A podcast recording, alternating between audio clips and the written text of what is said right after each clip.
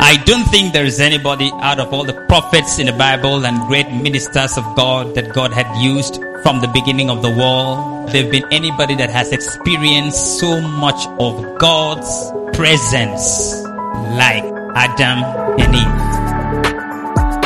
When God says, I want to visit Adam, the voice travels.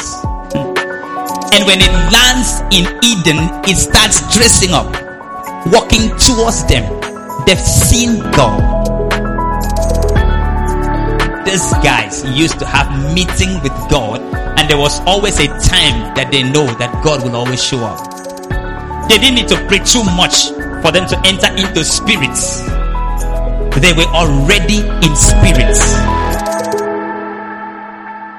But you see, one of the things that the devil does to people is that the devil maximizes the ability to use demons.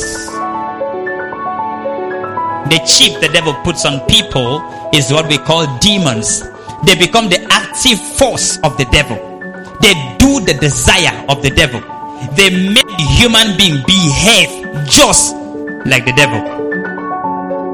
So what the devil does is that the devil just put his chip inside of people and control the people from wherever he is. Just like we believers have the Holy Spirit and when we have the Holy Spirit, the Holy Spirit teaches us the way of Jesus.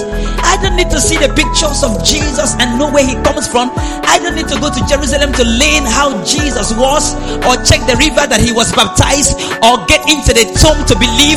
If I have the Holy Spirit inside of me, I can learn Jesus and walk like Jesus, talk like Jesus, live like Jesus, the sick like Jesus, raise the dead like Jesus without needing to meet Jesus.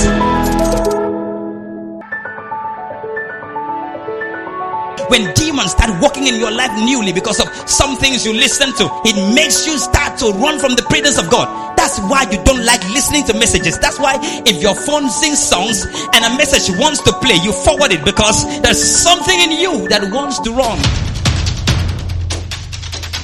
So the enemy understands what you enjoy when the presence of God is there because when there is a presence of God, there is liberty, there is life, there is power, there is anointing. When there's a presence of God, there's protection. He knows so much that you have and you stand to gain in the presence of God. So the greatest of his attack is not that he will have to kill you when you are in the presence of God. The greatest of the devil's attack is to make you leave the presence of God so that you can leave what comes with the presence of God. How I wish I can talk to somebody.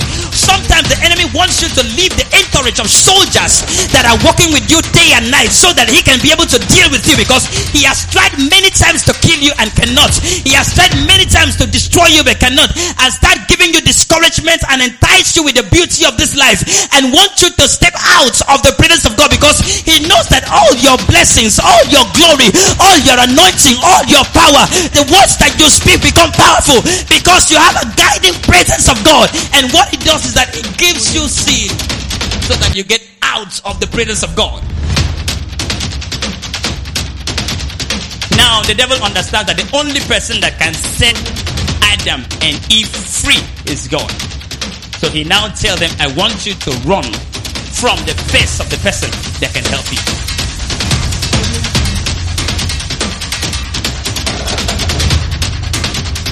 Why must you be hiding from me? This is you that used to tell me it's time for midweek service. Come over. It's time for home fellowship. Come over. My wife is waiting for you. Come and teach us. God, we are not tired of your preaching. Come this evening again. You used to enjoy my presence. You used to enjoy my authority. You used to enjoy my visit. My visit meant so much for you. How come all of a sudden I've become so disgusting in your eyes that you see me and you're trying to escape from me? What's wrong with you, Adam? I created you to take dominion. I wanted you to have a relationship with me. I wanted you to feel what I feel in heaven. I wanted everything that is done in heaven to be done same on earth. I wanted you to enjoy the same power and the dominion that I have. I wanted you to cast out demons. And when they come, I wanted you to tell them to go away. I wanted you to rule over every crippled things and